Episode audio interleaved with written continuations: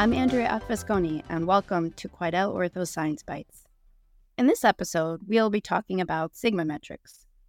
Six Sigma was first used in manufacturing to decrease the number of defective products made, improve cost efficiency, and reduce process variability.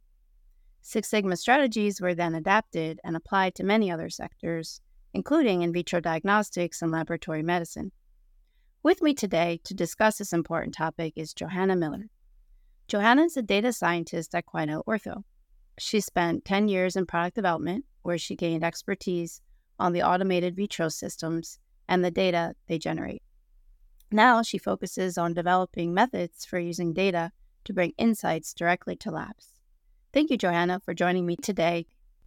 Yeah, thank you. Thank you so much. I'm really excited to be here, especially because, you know, this podcast, when I was when I was pregnant with my son recently, you did an episode on the weak RH factors in the transfusion medicine space. And I had actually just undergone an issue, believe it or not, where my blood tape came back from my, you know, as part of the pregnancy screening as O negative.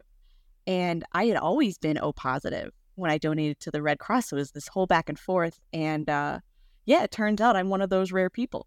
So that was right when that podcast came out. And so I, I just, it was perfect timing. Oh, wow. I'm glad, I'm glad you could make a connection to the topics. Congratulations on becoming a new mom. So, for today's episode on Six Sigma metrics, let's start with some definitions. What are Sigma metrics in the clinical laboratory space? So, Sigma metrics, they're a way to measure quality. And what they kind of do is they distill two, two metrics that laboratorians often calculate, which would be accuracy and precision. And they distill them down into a single metric. And what they do is that, and the calculation is done relative to an allowable error.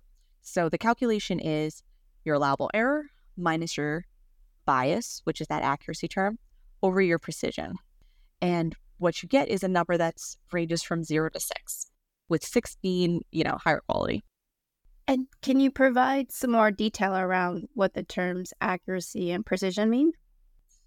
Yeah. So, um, if you were a runner and you went out in your morning jog every day and you ran a mile, on average, you were, you know, you ran a six minute mile, you're doing pretty good. So, but the thing is, you're not really running a six minute mile every single time you go out for a run, right? There's all these factors. It's, you know, are you feeling good that day? Are you, you know, maybe not with it? Is the weather not cooperating? And and so there's there's variation there. And that's that's precision. So precision is how much variation there is around your average. And then um, like accuracy or bias is in in the context of like the clinical lab space, it'd be how far you are from the average. So if you average a six minute mile, but most people doing that same run average an eight minute mile, you're actually doing better, right? Your your bias is two, um, in this case, in a in a good way. So when you talk about the other, the last piece of that calculation, the um, the allowable error, that would be kind of like saying, I have to run a mile in less than seven minutes. And I, I know that sounds ridiculous from you know, a morning jog perspective, but that's the kind of thing that laboratorians have to deal with every day. You know, you have to produce a test result that's this close to a particular value. And so what's nice is this all three of those factors, you know, how close you have to be, how consistent you are, and how close you are to truth is all factored into that calculation. That's very helpful. And thank you for the analogy. That's definitely something I can relate to when uh, using the running analogy. So, what variables play a role in sigma metric values? So, you know, when you say what that question is, kind of what I'm hearing is okay, it's what plays a role in quality. So, anything that impacts quality impacts sigma metrics because sigma metrics are a measure of quality. So, absolutely, the assays that a laboratorian purchases impact quality. Same with the instrument that they're running on. Both of those are very important factors. But I mean, that's not the only thing. The, the lab itself has control over the quality of their results. So, you know, their material handling and, and lab processes all play a role in quality, and they're all factors for the sigmametric result that you would get. And if I wanted to know the sigma metrics for a particular assay, how can I measure them? So, really, what you need is you need to know the components. So, you would use um, typically you would use your QC. So, the precision of your QC. But there's two ways to go about it, right? You can either you can look at your historical QC data, or you could run a new a new study. So that's kind of like saying, you know, with the the run analogy, um, you can either look back for how quick you ran for the past month, or you can say, I'm going to record myself how fast I run every day for the next 20 days. And both are really valid, but, you know, historical metrics tend to be, they tend to be considered a little more representative just because we all know that if we're measuring ourselves, that we we tend to do a little better, right? Might run a little harder. And what action can a lab take once they have information on sigma metrics? So the nice thing about sigma metrics is that because they account for the bias and the precision and specifically that allowable error, the calculation results, everything is on the same scale. So all of your assays, every assay that you include in your in your analysis would end up on the same scale from 0 to 6. So yes, you can look at individual assays and say, okay, is this acceptable? Am I okay with the 5? Am I okay with the 4? You know, you probably would be, you know, because a 5 is is considered excellent. But then taking a step back, you can look at all your assays and look at your entire menu and sort of assess, okay, where am I struggling? where does it make sense to focus my efforts for continuous improvement? And so, and you know, if you were to incorporate Sigma metrics as part of like a broader program, you could monitor Sigma metrics and how they change over time. It's a way to prove that your lab is improving in quality. I see.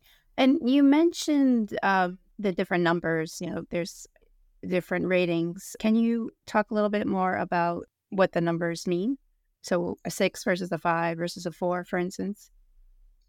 So at the highest level, a six is better than a five, which is better than a four, etc. Each number has a rating. So six would be world class, five is excellent, four is good, three is marginal. Three is kind of about the lowest you'd really want to see.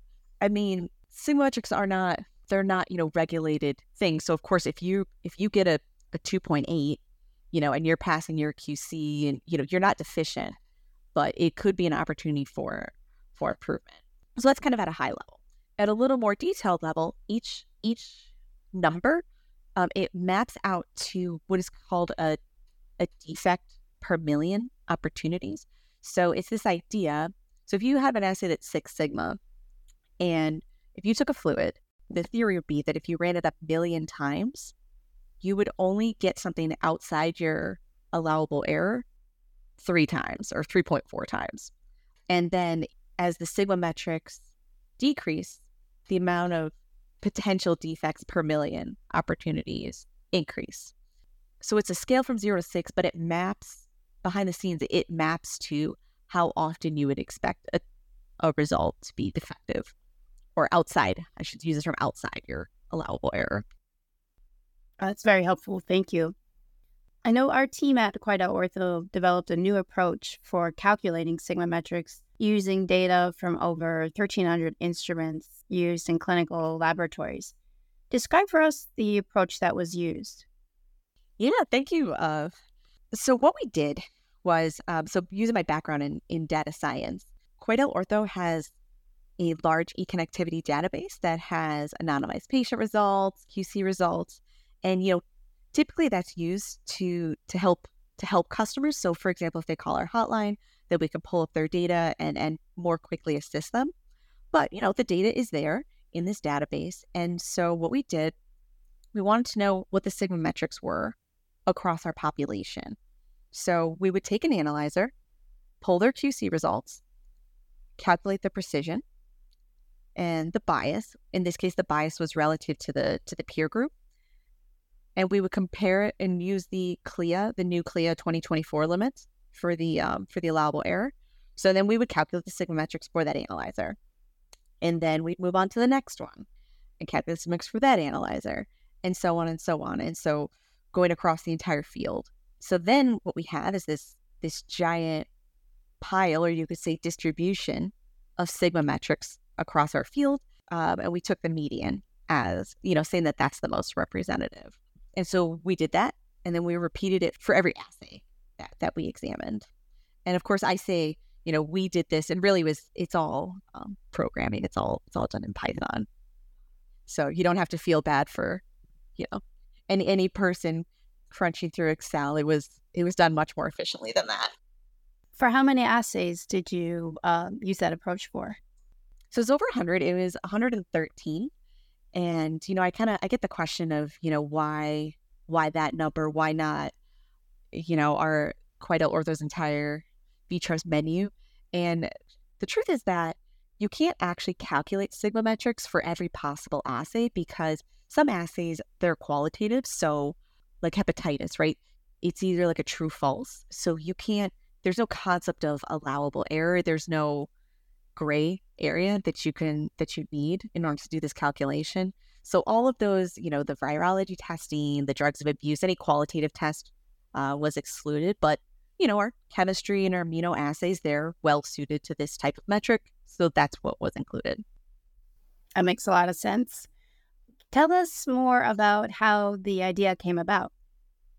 Well, I mean, you know, there's been a lot of, uh, you know, kind of chatter in the industry. A lot of our, um, a lot of other IVD companies are using Sigma metrics to measure quality, and so, you know, why not? Why not us too? And knowing that historical QC data is generally considered, you know, the most representative, and coming from a data science background, we just we just felt that it was something that we could bring to this space.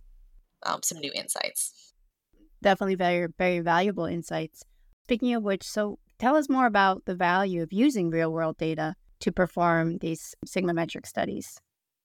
Yeah, that's that's a really good question. So, I mean, at the end of the day, when you're looking at data, so of course, if you measure your own sigma metrics, that's the truth and that's that's the most relevant to you. But if you were interpreting a different study. Or if you wanted to know how your sigma metrics compared, you have to compare them to something. And there's literature and there's there's reported values.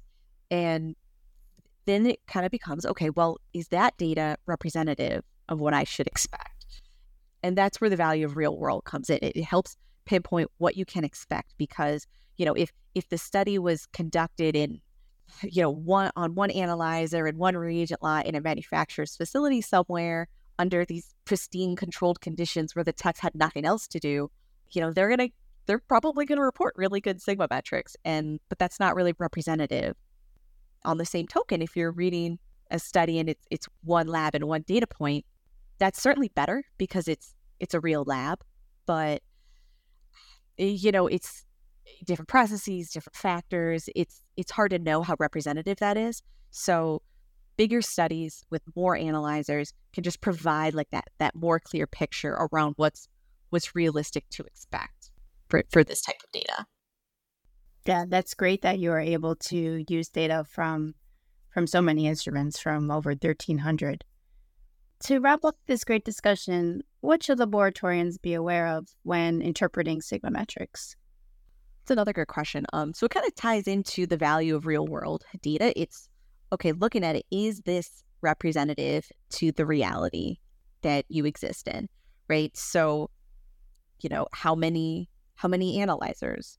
Where were these where was this conducted? Is this a real lab? Is this a manufacturer's facility? Because it's the fact is it's really easy to cherry pick. You know, I myself could I could find in my data set a customer with excellent sigma metrics just as easily as I could find a customer that's that's struggling for various reasons and their sigma metrics may not be so stellar um, it's just it's too easy to do right so just kind of being aware for these sort of cherry picked cherry picked studies and cherry picked results and kind of just have that have a grain of salt when you're looking at them and then and then the other thing is you know are they testing assays that you run? Or is it is it really representative of your menu? You know because i've seen i've seen studies where you know they run seven assays and of course that data could be insightful for that lab and those assays but if you're trying to think about the quality of a lab you know, you really need more than seven assays, right? So to kind of summarize, you want the more assays, the better, and of course, real real data from real labs. That's great advice and great key takeaways. Thank you so much, Johanna, for this very insightful and informative discussion today on the topic of Sigma metrics. Oh, thank you so much. I hope everyone enjoyed this podcast episode. Make sure to review sections within the podcast description and suggested reading materials and links to learn more. Based on today's podcast, I'll leave you with our pop quiz. What combination of factors contribute to the Sigma performance observed in the lab? You can go back and listen again if you'd like some more details. Thank you for listening today. Please subscribe to Quidel Ortho Science Bites, our monthly podcast, brought to you by Quidel Ortho Corporation, where we are transforming the power of diagnostics into a healthier future for all. Take care.